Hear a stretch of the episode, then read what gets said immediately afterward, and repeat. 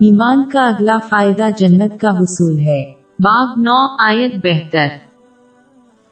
خدا نے مومن مردوں اور مومن عورتوں سے بہشتوں کا وعدہ کیا ہے۔ جن کے نیچے نہریں بہ رہی ہیں وہ ان میں ہمیشہ رہیں گے۔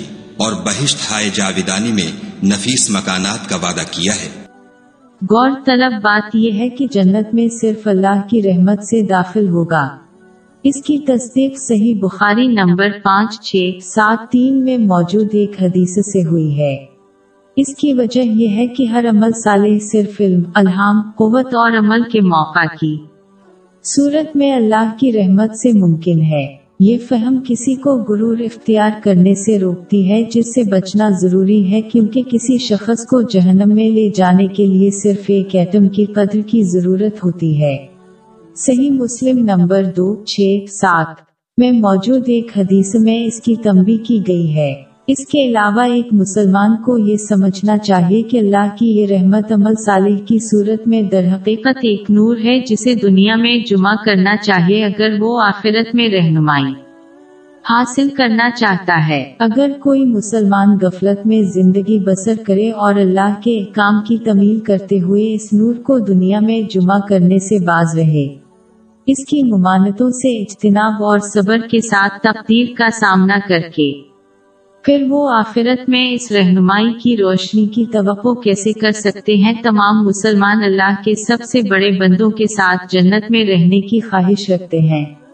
جیسے حضور نبی اکرم صلی اللہ علیہ وآلہ وسلم۔ لیکن یہ سمجھنا ضروری ہے کہ بغیر عمل کے محض اس کی تمنا کرنے سے یہ کام نہیں ہوگا ورنہ صحابہ کرام رضی اللہ عنہم ایسا کرتے۔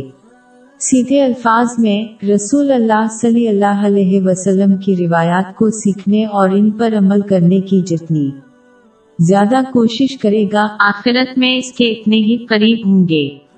جنت کی سب سے بڑی نعمت جسمانی طور پر اللہ کی عبادت ہے۔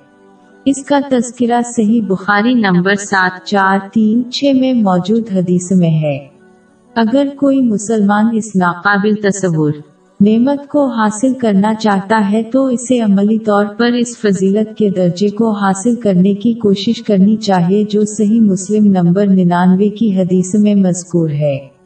جب کوئی عمل کرتا ہے، جیسے کہ نماز، گویا وہ دیکھ سکتا ہے کہ اللہ تعالیٰ ان کو نظر انداز کر رہا ہے۔ یہ رویہ اللہ تعالیٰ کی مستقل اور مخلصانہ اطاط کو یقینی بناتا ہے۔